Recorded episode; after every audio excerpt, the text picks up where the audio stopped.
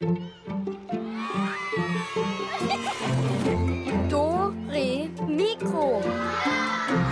Klassiken für Kinder. Ein Podcast von B R Klassik. Hallo, hier ist der Alex, hier ist Dore Mikro und heute geht's ums Dirigieren.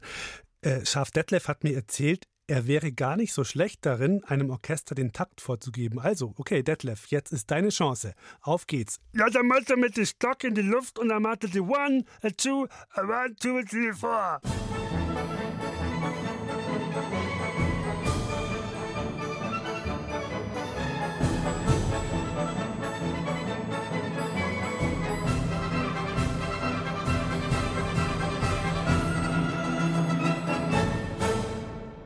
Das war doch gar nicht so schlecht, oder? Ja, gar nicht so schlecht dirigiert, Detlef. Hast du das etwa schon länger geübt? Ja, das war das erste Mal. Das erste Mal, aha.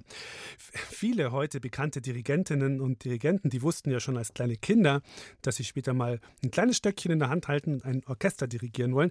War das denn bei dir auch so, Detlef? Na, ich wollte ein Karottengeschäft aufmachen. Du wolltest immer schon ein Karottengeschäft aufmachen. Ja. Auch schön. Also, wie auch immer, unsere Reporterin Susanne Michael hat einen ganz bekannten Dirigenten getroffen, und zwar Kevin John Edusei, den Chefdirigenten der Münchner Symphoniker. Der wollte zum Beispiel schon als kleines Kind eben Dirigent werden.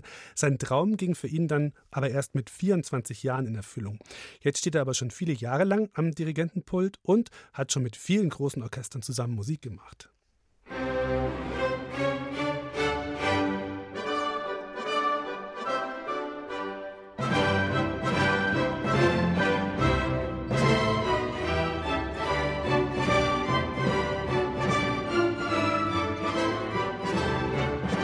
Das ist die zweite Sinfonie des Komponisten Robert Schumann, eines der Lieblingsstücke von Kevin John Edusei, die er immer wieder gerne mit einem Orchester aufführt.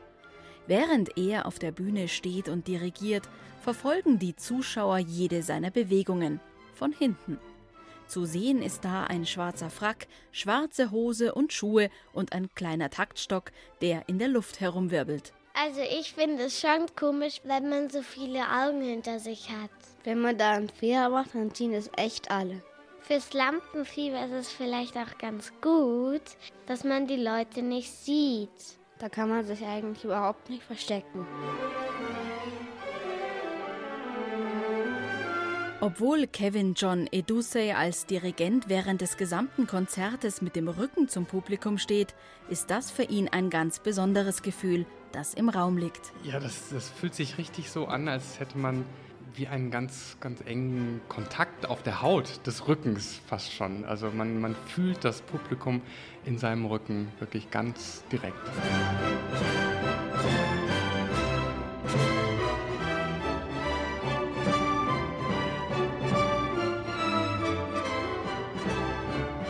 Also ich habe das Gefühl, dass je länger man dirigiert, desto mehr bekommt man auch ein ganz besonderes Rückengefühl für ein Publikum. Und wir haben jetzt gerade ein Konzert gehabt, wo wir eine Zugabe gespielt haben, die ganz viele Pausen hatte, also ganz viele Momente der Stille. Und in so einer Stille hört man natürlich dann genau, ob das Publikum konzentriert ist oder ob es Nebengeräusche gibt oder ob die Leute nicht so ganz bei der Stange sind. Und es war ganz interessant, es gab dann nur einen so einen Hüstler. Und es fühlte sich so an, als ob alle anderen im Publikum in dem Moment sagen, bitte jetzt aufhören zu husten, wir wollen weiter diese Spannung und diese, diese Stille genießen können. Dass er während der Konzerte das Publikum nicht sehen kann, dieses ihn aber wiederum genau beobachtet, stört ihn nicht, im Gegenteil. Ja, man fühlt sich wie im Auge eines Orkans manchmal, also weil einfach die Musiker so viel Emotion, also so viele Gefühle verbreiten und wenn man da so mitten in diesem Sturm der Gefühle steht, ist das absolut faszinierend.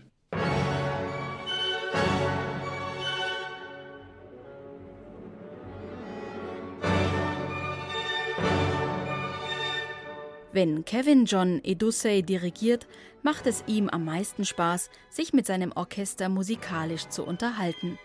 Dieses Gespräch spannend zu machen und dafür zu sorgen, dass das Publikum von den Klängen gefesselt ist, ist für ihn das Schönste am Dirigieren. Die größte Freude ist das Miteinander, das Miteinander musizieren und das Geben und Nehmen mit den Musikern im Orchester. Ich kriege unglaublich viel zurück, wenn es gut läuft. Und die Musiker haben natürlich auch, jeder Einzelne im Orchester hat seine eigene Art und Weise, wie er etwas spielen möchte oder wie er vielleicht ein Solo ausformulieren möchte. Und das sind für mich wie kleine Geschenke, die ich dann empfange. Und manchmal gebe ich dann auch ein paar Geschenke zurück und, und gebe vielleicht einen Anreiz und sage, könnten wir nicht hier vielleicht so diese Abbiegung nehmen oder könnten wir nicht ein bisschen schneller oder ein bisschen langsamer? Und so bleiben wir die ganze Zeit im Gespräch miteinander. Die meisten Konzerte dauern mehrere Stunden. Ähnlich wie bei einem Sportler ein Fußballspiel oder ein Marathon ist das auch für einen Dirigenten anstrengend. Aber es gibt eben auch unglaublich viel zurück. Und dann nimmt man diese Strapazen sehr, sehr gerne in Kauf. Es ist einfach von der Konzentration her, muss man natürlich, darf man diesen roten Faden nie verlieren. Dann reißt nämlich dieses Gespräch auch ab. Also wenn man sozusagen vom Kopf her abschaltet, dann reißt auch das Gespräch ab. Und dann muss man natürlich da immer dranbleiben. Für Kevin John Edusei ist es dann natürlich immer besonders schön, wenn er am Ende des Konzertes ein gutes Rückengefühl hat und er sich zu seinem Publikum umdrehen darf. Es ist ein schöner Moment, weil man auch dem Publikum natürlich etwas zurückgeben kann, was man ihm vorher entzogen hat, also auch mit einer gewissen Mimik oder einer Zugewandtheit. Man kann sich einfach zu den Menschen drehen und auch nochmal seinen Dank kundtun für die Aufmerksamkeit, die man erfahren hat.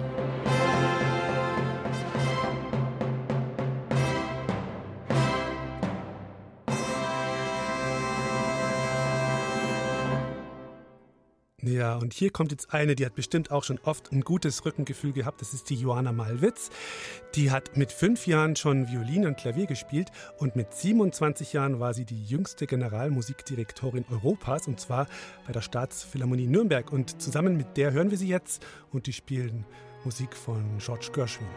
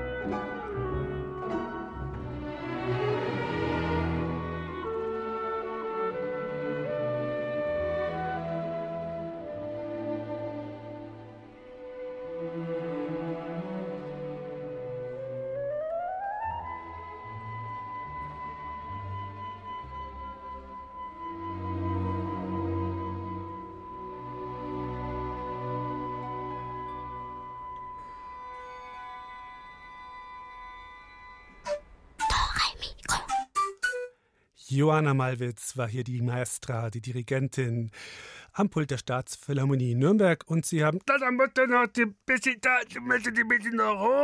Detlef, was machst denn du mit dem Kleiderständer da? Das ist die Taktstock. Das ist dein Taktstock, der ist ja riesig. Ja, da kannst du alles sehen von den ganz hinten. Ach so, verstehe, damit dich jeder im Orchester auch sehen kann beim Dirigenten. Auch die, die ganz hinten sitzen. Aha. So, jetzt geht es los, Achtung. Äh, Vorsicht, Detlef, äh, nicht so hochhalten, das ist doch die Gla- das Glas. Oh, da war die Glasscheibe. Ja, jetzt kannst du da rausgucken. Rausgucken, das konnte ich vorher auch schon, Detlef. Ja, aber jetzt kannst du so, hallo. Ach, rausrufen kann ich auch noch. Ja, ist super. Also meine Empfehlung, Detlef, wenn du das nächste Mal dirigieren willst, nimmst du lieber wieder einen normalen Taktstock oder einfach einen Bleistift, so wie vorhin ganz am Anfang. Oder du lässt es ganz bleiben. Ja, dann musst du halt selber aufpassen. Ich muss selber aufpassen? Mhm. Willst du eine Banane? Banane? Nee, will ich jetzt keine eigentlich. Oder soll ich damit dirigieren oder was? Na, für die Essen. Zum Essen? Naja, gut, also komm, gib her. Dankeschön.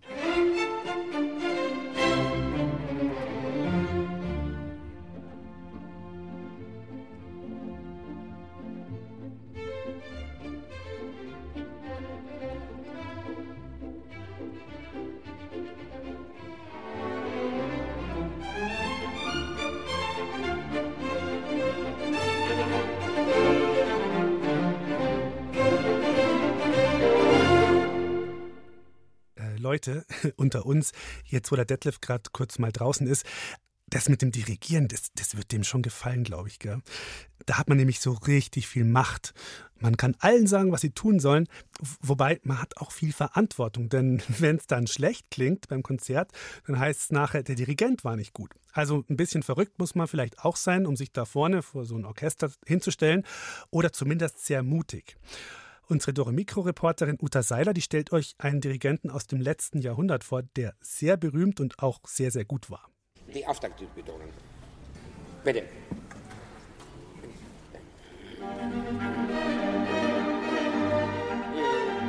Sehen Sie, nein, nein, nein, nein, nein. Jetzt sind jetzt sind's Akzente. Jetzt sind es aber Akzente. Es gibt da, die, nein, was ich haben will, ist, dass die zwei langen. Manchmal übertreiben nach der Länge zu, bitte. Name? Herbert von Karajan. Spitzname? Mister Klassik. Lieblingsbeschäftigung? Genau sein und streng sein. Außerdem der Schnellste sein. Karajan hatte zwölf Autos, alles super Flitzer. Als junger Mann ist er sogar Autorennen gefahren. Fliegen war auch eine Leidenschaft von Karajan. Mit einem eigenen zweistrahligen Düsenflugzeug ist er durch die Luft gesaust. Auch hier war er gerne flott unterwegs. Lieblingssport? Skifahren. Karajan war ein richtig guter Skiläufer.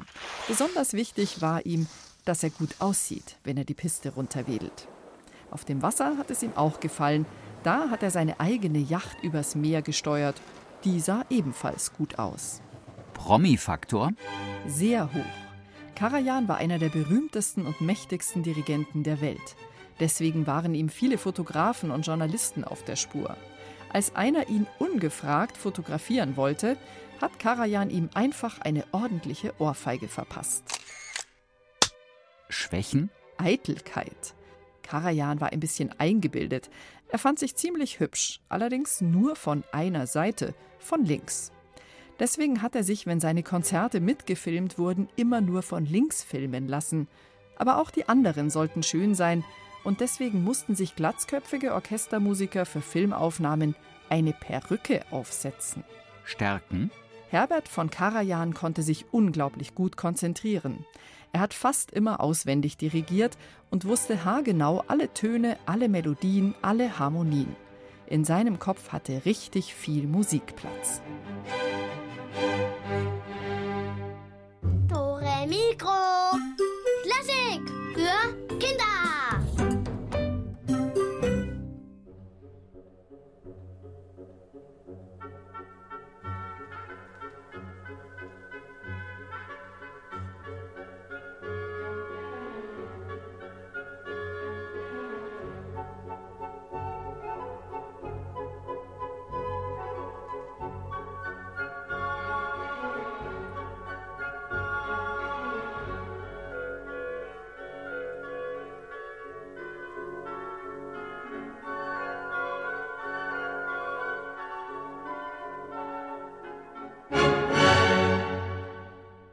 So, jetzt habe ich die gute Taktstock. Jetzt hast du den richtig guten Taktstock, eine Gurke. Ja, das ist doch gut. Dann machst du so eins, zwei, drei und dann spielt die Musik und dann musst du da so reinbeißen. So. Aha, und schon ist die Gurke nur noch halb so groß. Ja, dann beiß ich gleich nochmal rein. Also lass du dir mal deine Taktstockgurke gut schmecken, Detlef. Und wir hören mal, wie die Isabel Auerbach zusammen mit dem Dirigenten und Komponisten Sebastian Schwab den Taktstocktest gemacht hat. Was eignet sich alles als Taktstock? So, wir gucken gleich mal hier in diesen Koffer rein, was ich alles dabei habe. Wir haben hier einen Regenschirm. Wir machen den mal auf.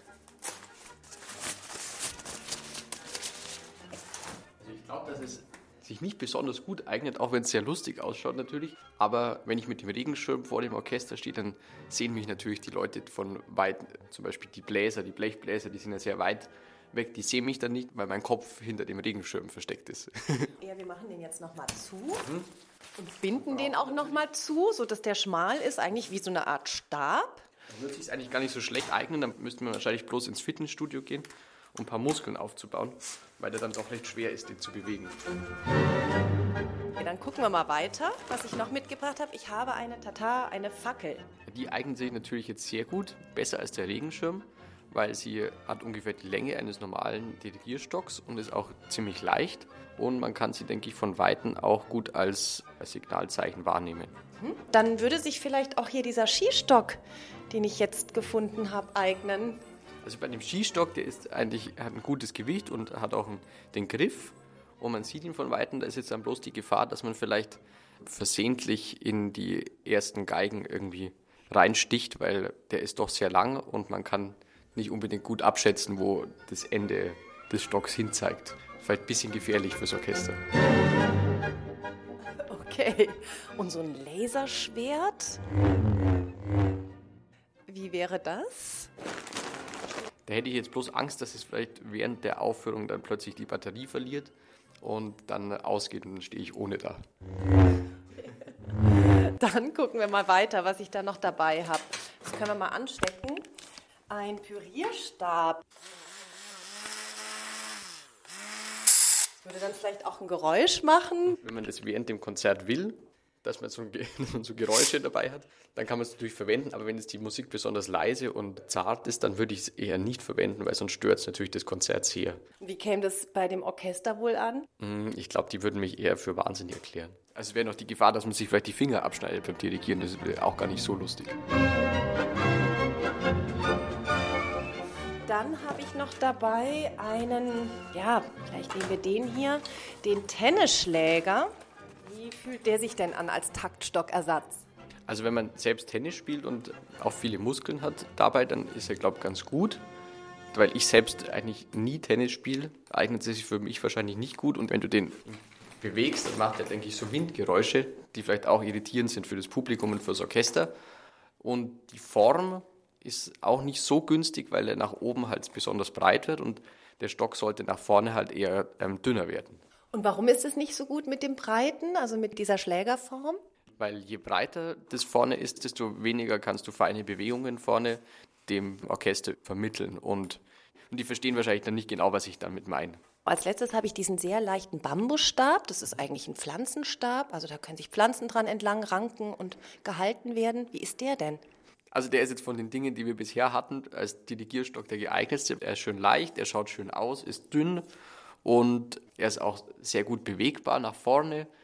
Und ja, also ich glaube, den würde ich jetzt tatsächlich mir überlegen, herzunehmen. Man kann sich wirklich überlegen, ob man da vorne die Spitze ein bisschen zuschnitzt und dann, dass es dann vorne nicht so breit ist und so rund. Dann kann man nämlich damit auch genauere Informationen weitergeben.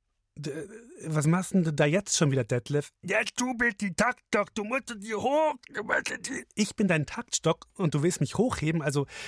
Weißt du was, Detlef, jetzt lassen wir mal diese ganzen Taktstock-Geschichten. Das kann nämlich auch ganz schön gefährlich werden.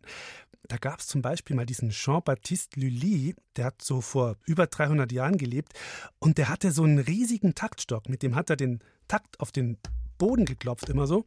Und einmal hat er sich damit auf den Fuß geschlagen, aus Versehen.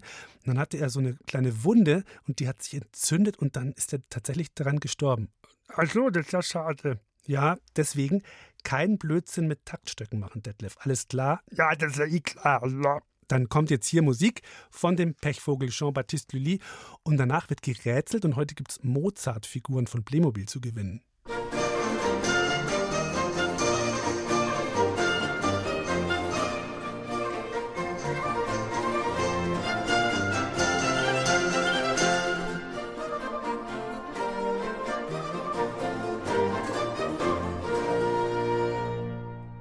So, ich habe es gerade schon angekündigt. Jetzt ist Rätselzeit und dazu öffnen wir sie unsere Rätselkiste.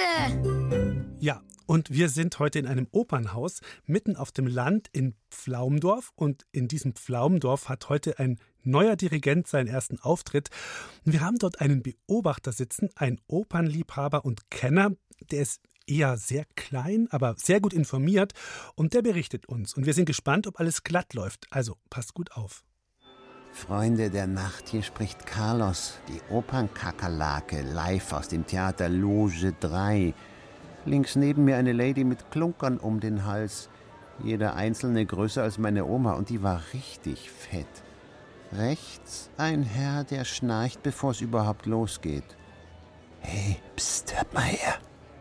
Heute wird's hier interessant. Hab mir extra schon mein Opernglas bereitgelegt. Der Neue kommt. Mal sehen, ob das so ein Schnösel ist, der sich dauernd Etepetete über die Haare streicht. Ach, bin ich so schön. Ah, oha, da schreitet er herein. Großer Typ, schlank, schwarz gekleidet, wie sich das gehört für einen Dirigenten. Momentchen, Carlos packt's nicht. Der, was denn das für ein Profi? Der hat den Surfanzug an. Liebe Leute, ich traue meinen Käferaugen nicht. Neopren von Kopf bis Fuß und um den Hals, da hatte eine Blumenkette. Hat dem keiner gesagt, was man anzuziehen hat? Der neue Dirigent im Opernhaus kommt also im Surfanzug und mit Blumenkette. Sehr schick. Von euch will ich jetzt wissen, was hat so ein richtiger Dirigent denn normalerweise um den Hals statt einer Blumenkette? Hier ist die Nummer null acht null null acht null acht null drei null drei.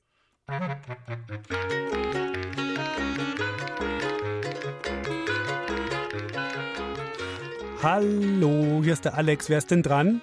Hallo, hier ist die Viola Maria. Hallo, grüß dich. Wie geht's dir?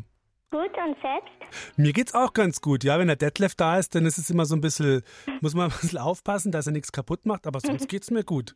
Ja. Yeah. Ja, Detlef, geht's dir auch gut? Ja, mir geht's auch gut. Also Detlef geht's auch gut, hast du gehört? Ja. Yeah. Ah, du rufst aber ja eigentlich zum Rätseln an, gell? Genau. Also, jetzt sag mal, was braucht denn so ein Dirigent eigentlich um den Hals rum? Der hat normalerweise eine Fliege um den Hals. Ja.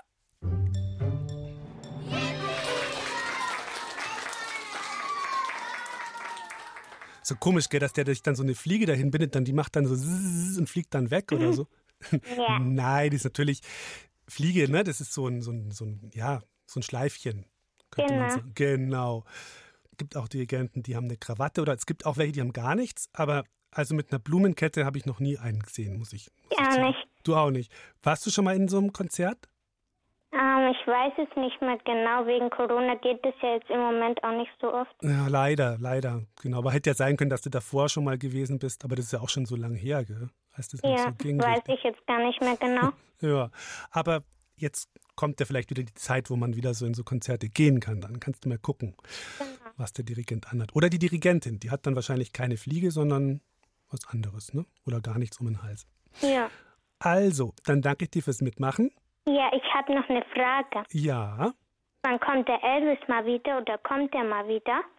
Oh, der Elvis, der ist ja unterwegs, ne? Der hat uns ja dann irgendwann verlassen und der hat sich dann immer mal wieder gemeldet und der macht jetzt so andere Jobs und so. Würdest du den gerne mal wieder hören? Ja. Ja, vermisst du den? Ja, ein bisschen. Ja, soll ich dem noch was ausrichten von dir? Ja, schöne Grüße. Schöne Grüße. Das richte ich ihm aus. Da freut er sich bestimmt, weil ab und zu telefonieren wir noch oder so oder, oder schreibt mal kurz eine ja. Mail, wo er wieder irgendwas kaputt gemacht hat oder so. Ja. Und jetzt ist ja der Detlef da, ne? Ja, dann schöne Grüße an Detlef. Das richte ich auch aus. Detlef, schöne Grüße. Ja, das ist eine schöne Grüße zurück. Also ich soll schöne Grüße zurück sagen auch. Dankeschön. Also bleibst noch ein bisschen dran ja, am Telefon. Dankeschön. Ja, vielen Dank. Gerne du und bis zum nächsten Mal irgendwann. Ja, bis zum nächsten Mal. Tschüss. Ciao. Nächste Runde. Was macht der Dirigent jetzt falsch? Wenn ihr vorhin gut zugehört habt, dann wisst ihr es, ganz bestimmt. Keine Frage. Ihr habt's natürlich gleich kapiert. Ein Dirigent trägt sicher nicht so einen Blumenfirlefanz um den Hals, sondern eine Fliege. Aber, Freunde, Carlos, die Opernkakerlake, hat sich inzwischen auch wieder eingekriegt. Geht ja schließlich um die Musik und nicht um die Klamotten. Die Spannung steigt. Die Musiker warten auf den Einsatz, aber der Dirigent, der fummelt noch irgendwas auf seinem Notenpult herum. Er hebt die Hände. Ach du liebes bisschen, was hat der denn da? Das sind ja Essstäbchen, Sushi-Gabeln, Asia-Stängel. Durch mein Opernglas kann ich sogar die Schriftzeichen erkennen. Guten Appetit steht da drauf, auf Chinesisch.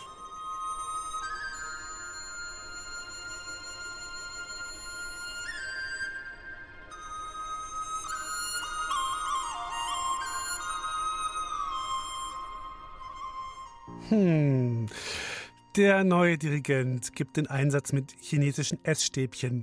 Naja, solange keine Glasnudeln mehr dran kleben, eigentlich gar nicht so schlimm, oder? Aber ihr wisst bestimmt, was so ein Dirigent normalerweise in der Hand halten muss zum Dirigieren.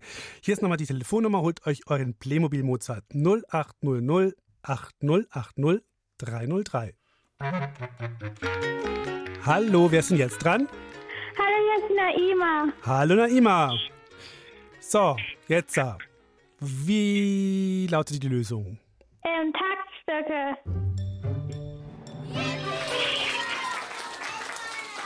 Ja, genau. Also, also eigentlich hat normalerweise so eine Dirigentin oder ein Dirigent, die haben einen Taktstock, ne? Ja. Aber wenn sie zwei haben, können sie auch zwei Orchester dirigieren. Das ist natürlich auch nicht schlecht dann. Mhm. Ja. Gut, du, dann bleibst du dran. Ja. Und dann schreiben wir noch deine Adresse auf und so. Dann kriegst ja. du auch unser, okay, unseren Mozart. Danke. Ja, danke fürs Mitmachen. Und wir schalten noch einmal nach Pflaumdorf zu unserer Opernkakerlake. Da passieren schon wieder seltsame Dinge. Hier ist wieder Carlos, die Opernkakerlake. Ich will ganz ehrlich sein, mir geht die Düse. Da steht der neue Dirigent im Neoprenanzug und mit Asiastäbchen im Graben. Aber wie sagt man so schön, andere Typen, andere Sitten. Wird nur langsam Zeit, dass er loslegt. Die Lady zu meiner Linken hat sich gerade noch einen Ingwerkeks reingeschoben. Die Krümel, die hole ich mir gleich. Jam, jam, jam. Ich sehe, er rückt seine Mappe zurecht, öffnet sie seelenruhig. Was erspähen meine Adleraugen da?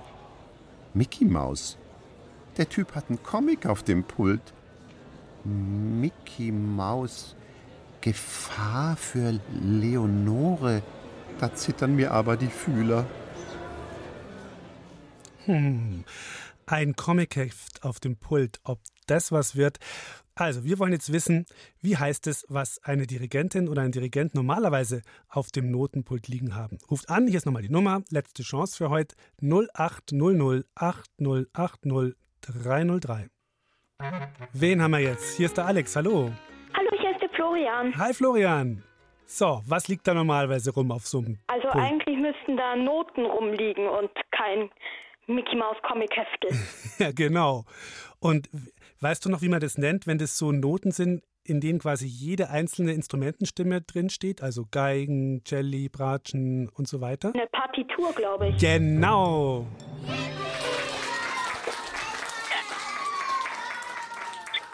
Ich sehe schon, du kennst dich aus. Machst du selber auch Musik? Ja, ich spiele Trompete. Oh, toll. Wie lang schon? Ich glaube jetzt zwei, zwei bis zweieinhalb Jahre. Oh, toll. Ich spiele auch Trompete seit einem Jahr, aber ganz schlecht leider nur. Aber so ein paar Töne kriege ich schon raus. Kannst du mir mal einen Tipp geben, wie man das bei den hohen Tönen macht? Also das fällt mir immer noch wahnsinnig schwer, so schöne hohe Töne zu spielen. Kannst du das? Ja, also man muss da einfach die Lippen mehr mhm. zusammennehmen und dann halt ein bisschen mehr Luft geben. Das mache ich und dann klingt es immer so... Ja, man soll halt auch nicht zu viel Luft geben und die Lippen auch nicht zu fest zumachen. Mhm, also so genau das richtige Maß treffen. Ja, das Atmen ist, glaube ich, ganz wichtig, gell? Dass ja, man richtig atmet. Also man sollte schon viel Luft haben. Ja, ja, also ordentlich Luft holen. Ich werde mal, ich werde es mal versuchen zu Hause, deine Tipps umzusetzen. Mhm. Danke dir. Bist du mit der Trompete schon mal aufgetreten? Also ich habe bei Jugend musiziert mal mitgemacht. Toll. Genau. Hast du da gut gespielt? Also, ich will ja nicht angeben, aber ich war als Einziger mit fünfundzwanzig Punkten. Das ist nicht angeben. Du hast ja da auch hart dafür geübt wahrscheinlich, ne? Schätze ja. Ich mal. Dann kann man da auch stolz drauf sein, finde ich. Das ist doch toll. Super. Du, dann weiß ich nicht, vielleicht hört man dich ja auch mal irgendwann im Radio, wenn du, ja. wenn du, gell, wenn du weiter spielst. Du spielst ja bestimmt oh. weiter. Alles klar, bleib dran und ja. nett mit dir gequatscht zu haben und äh, bis irgendwann mal wieder. Mhm. Ja, mach's Ciao. gut. Ciao. Dore Mikro macht auch dein Leben besser.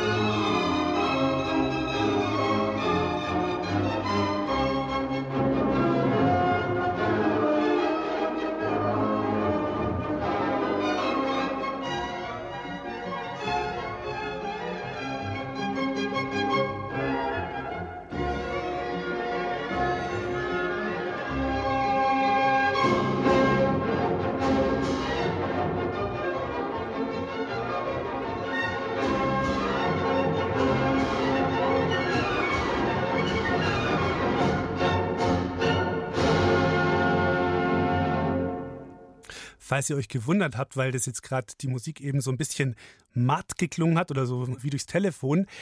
Diese Aufnahme, die war aus dem Jahr neunzehnhundertneunundvierzig, also die war über siebzig Jahre alt. Es war ein ungarischer Tanz von Johannes Brahms und dirigiert hat Wilhelm Furtwängler. Und der war auch eine richtige Dirigentenberühmtheit.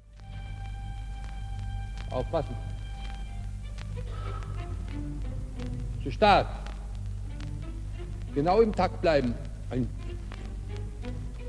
Genau im Takt. Ganz ruhig. Name? Wilhelm Furtwängler. Lieblingsbeschäftigung? In die Musik versinken. Furtwängler war oft so in die Musik vertieft, dass er alles andere um sich herum vergessen hat. So kam es zum Beispiel vor, dass er zur Orchesterprobe gefahren ist und unter seiner richtigen Kleidung noch sein Nachthemd anhatte. Oder er ist ohne Geld aus dem Haus gegangen, dann ist er in der Straßenbahn einfach schwarz gefahren. Die meisten Schaffner hatten aber Mitleid mit ihm, sodass er keine Strafe zahlen musste. Lieblingssport? Unbekannt. Promi-Faktor? Hoch. Furtwängler war zwar kein Sunnyboy wie Karajan oder auch Bernstein, aber er wurde trotzdem sehr berühmt. Einfach, weil er so ein hervorragender Musiker war. Schwächen? Eifersucht. Furtwängler konnte rasend werden, wenn zum Beispiel ein anderer Dirigent ihm vorgezogen wurde oder er sich einen Chefposten mit einem anderen Dirigenten teilen sollte. Unverschämt, fand Furtwängler. Und auch in der Liebe war er ziemlich eifersüchtig. Obwohl das mit der Liebe war sowieso ein bisschen seltsam. Furtwängler war nämlich schüchtern. Er hat sich nicht so getraut, die Frauen, die ihm gefallen haben, selbst anzusprechen. Und deswegen hat er manchmal, wenn er sich mit einer Frau treffen wollte, einen Orchestermusiker beauftragt, ein Rendezvous für ihn einzufädeln. Stärken. Musik, Musik, Musik.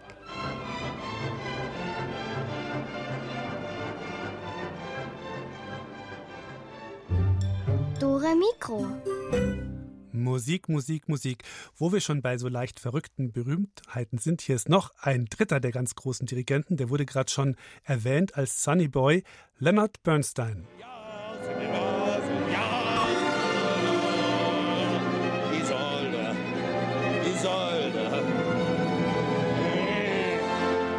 Name? Leonard Bernstein. Spitzname Lenny. Lieblingsbeschäftigung? Bei der Orchesterprobe wild mitsingen. Außerdem Klavier spielen, dirigieren, komponieren und Leute küssen. Der berühmteste Kuss ging an den Popsänger Michael Jackson. Das war ein Luftkuss. Jackson fand Bernstein toll und hat ihn deswegen nach einem Konzert in der Garderobe besucht. Und Bernstein hat ihm die Tür aufgemacht und den achtundzwanzigjährigen Popstar vor lauter Freude in die Luft geschleudert und auf den Mund geküsst. Lieblingssport? Der legendäre Lenny lieb. Ein Luftsprung während des Dirigierens. Auf dem Höhepunkt einer Symphonie ist Bernstein so hoch in die Luft gehopst, dass es beim Landen richtig gekracht hat. Deswegen hat man ihm bei Konzerten, die für Radio oder C D mitgeschnitten wurden, eine Matratze gegeben, sodass Lenny Bernstein weich gelandet ist und sein Lenny-Lieb niemanden gestört hat. Promi-Faktor? Extrem hoch. Bernstein war super beliebt und sogar Fernsehstar als Moderator eigener Musiksendungen. Am bekanntesten wurden seine Young Persons Concerts, Live-Konzerte für Jugendliche, wo er richtig cool über Musik geredet hat, sodass es jeden begeistert hat. Diese Konzerte wurden live im Fernsehen übertragen. zehn Millionen Zuschauer hat Lenny erreicht. Schwächen? Zu viel Essen, zu viel Alkohol und Zigaretten, Luxuslimousinen und grobe Sprüche klopfen. Stärken? Engagement für Menschen, denen es nicht so gut ging wie ihm. Bernstein hat sich für Frieden eingesetzt und für arme oder kranke Menschen.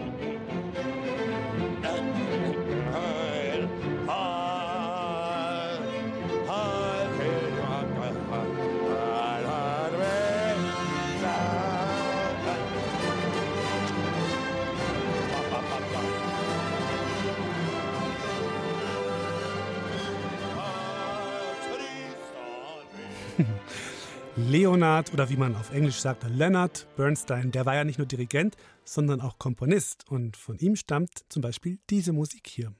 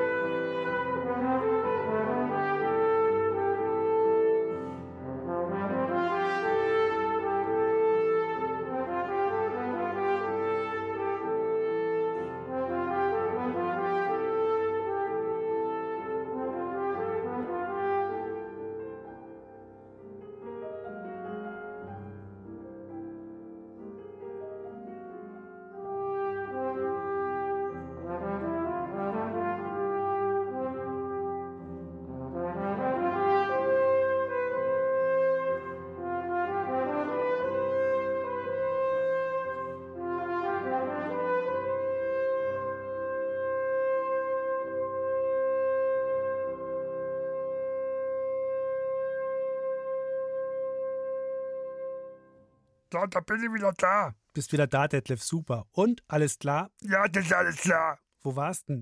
Äh, da hab ich vergessen. Hast vergessen, na bestens. Dann geht's dir so wie dem Dirigenten in unserer Geschichte jetzt, der vergisst auch immer alles. Herbert Zausel war ein Dirigent. Ein furchtbar zerstreuter und vergesslicher Dirigent. Immer gab es etwas, das ihm abging, das er suchte und nicht fand. Zum Glück hatte er seine Frau, Gerlinde Zausel, eine bekannte Sängerin und außerdem eine sehr ordentliche und gewissenhafte Person. Wenn Herbert wieder eine Partitur vermisste oder seine Hausschuhe nicht fand, suchte er erst zehn Minuten, dann fragte er seine Frau. So tauchten am Ende die meisten Dinge wieder auf. Zu Hause war das zwar etwas anstrengend, aber nicht weiter schlimm. Aber in der Arbeit... Als Dirigent musste Herbert ein komplettes Orchester leiten, da musste er alles im Griff und im Blick haben. Allerdings passierte es ihm immer mal wieder, dass er etwas vergessen hatte. Einmal trat er bei einem Konzert in Jacke und Unterhose vor die Musiker. Er wollte schon den Einsatz geben, da wies ihn der Konzertmeister höflich auf seine fehlende Hose hin. Ein anderes Mal hatte er seinen Taktstock vergessen. Ein Musiker lieh ihm freundlicherweise seinen Ersatzbogen. So konnte es nicht weitergehen. Eines Abends nach dem Konzert, Herbert hatte vergessen, sich zu verbeugen, nahm ihn seine Frau Gerlinde zur Seite. Sie war regelmäßig zu Gast in den Konzerten, saß dann in der ersten Reihe und sagte Herbert danach, was ihr gefallen hatte und was vielleicht nicht so gut war. Schon seit längerem planten die beiden ein gemeinsames Programm, bei dem sie zusammen auf der Bühne stehen würden. Aber bis jetzt hatte Herbert einfach nicht daran gedacht, darüber nachzudenken. Und so war Gerlinde im Moment eben Herberts wichtigste Beraterin. Deshalb nahm er es sich auch zu Herzen, als sie sagte, »Herbert, ich habe eine Idee.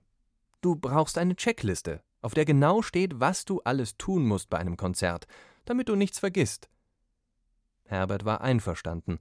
Und so hing am nächsten Abend in seiner Garderobe ein Zettel, auf dem standen so Dinge wie Schuhe anziehen, Hosenschlitz zu, Noten nicht vergessen, Taktstock mitnehmen, am Anfang und am Ende verbeugen.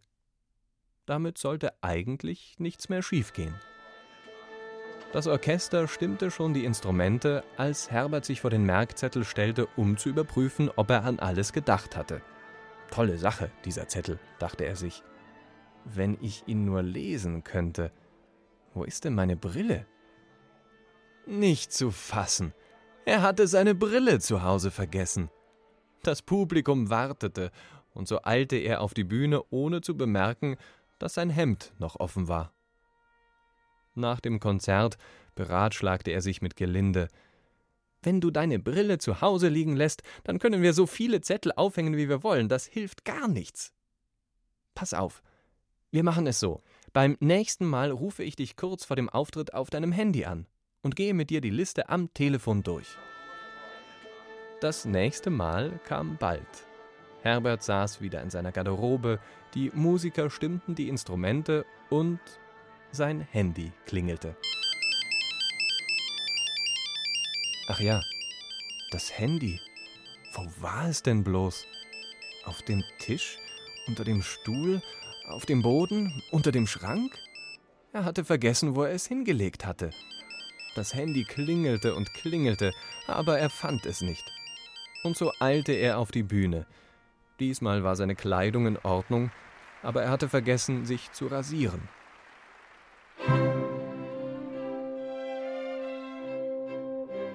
Als das Konzert vorbei war, das Publikum verließ gerade den Saal, betrat Gerlinde mit vorwurfsvollem Blick Herberts Garderobe.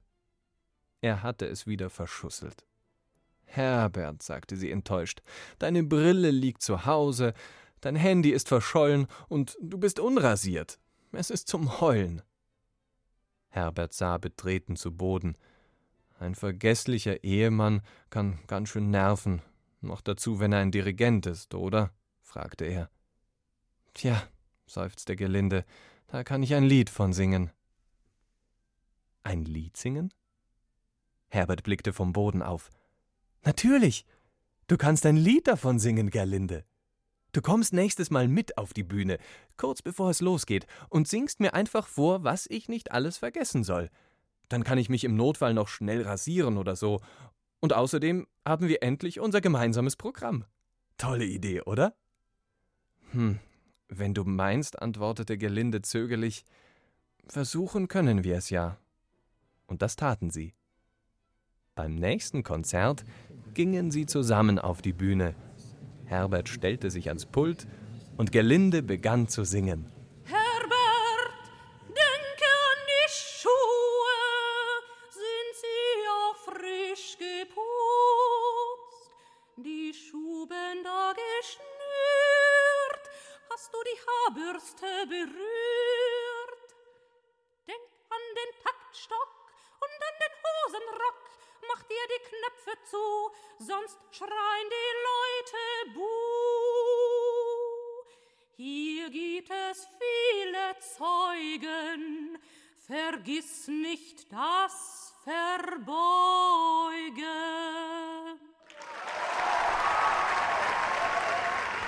Gerlindes Erinnerungsarien waren ein voller Erfolg. Sie wurde vom Publikum gefeiert. Immer wieder musste sie sich verbeugen. Nach dem Konzert wurde ihr sogar ein Plattenvertrag angeboten. Und Herbert? Der hat seitdem nie wieder was vergessen. Allerhöchstens seinen Einsatz, weil er so begeistert seiner Frau beim Singen zuhörte. So, und wir verbeugen uns jetzt auch. Das war's für heute. Detlef, du vergessliches Schaf. Wie unsere Sendung heißt, weißt du aber schon noch, oder? Ja, das, das rote Mikro. Fast, Detlef, fast. Dore Mikro, so rum. Also ja, das ist ja okay. Nächste Woche starten wir ins Weltall. Das wird bestimmt richtig aufregend. Wenn du da mit willst, Detlef, musst du noch ein bisschen Astronautentraining machen. Also ja, das kann ich doch. Dann musst du die Luft anhalten. Ja, Luft anhalten muss man jetzt eigentlich eher nicht so als Astronaut, Detlef. Aber kannst es ja trotzdem üben. Schadet nix. So, hier hört ihr jetzt nochmal eine Musik und da steht eine Dirigentin am Pult. Das ist die Oksana Lyniv. Und das ist eine mittlerweile sehr berühmte Dirigentin. Die hat auch schon sehr jung angefangen, Musik zu machen. Und die war zum Beispiel letztes Jahr die erste Frau, die bei den Bayreuther Festspielen dirigiert hat. Ja, da haben hundertfünfundvierzig Jahre lang nur Männer dirigiert. Und dann im letzten Jahr war es dann die Oksana Lyniv. Hier dirigiert sie das Symphonieorchester des Bayerischen Rundfunks mit Musik von Felix Mendelssohn Bartholdy. Und ansonsten, wenn euch mal langweilig ist, schaut's mal bei uns auf die Internetseite. Ihr wisst schon, b r punkt d e slash kinder, dann auf Dore Mikro. Und dann macht's mal gut. Bis zum nächsten Mal. Ciao. Tschüssi.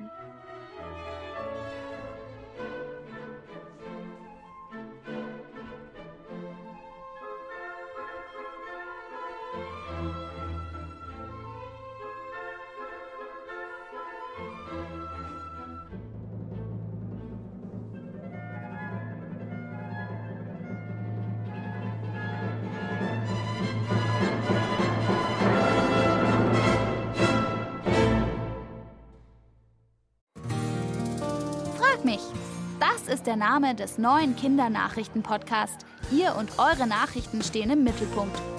Hört doch mal rein.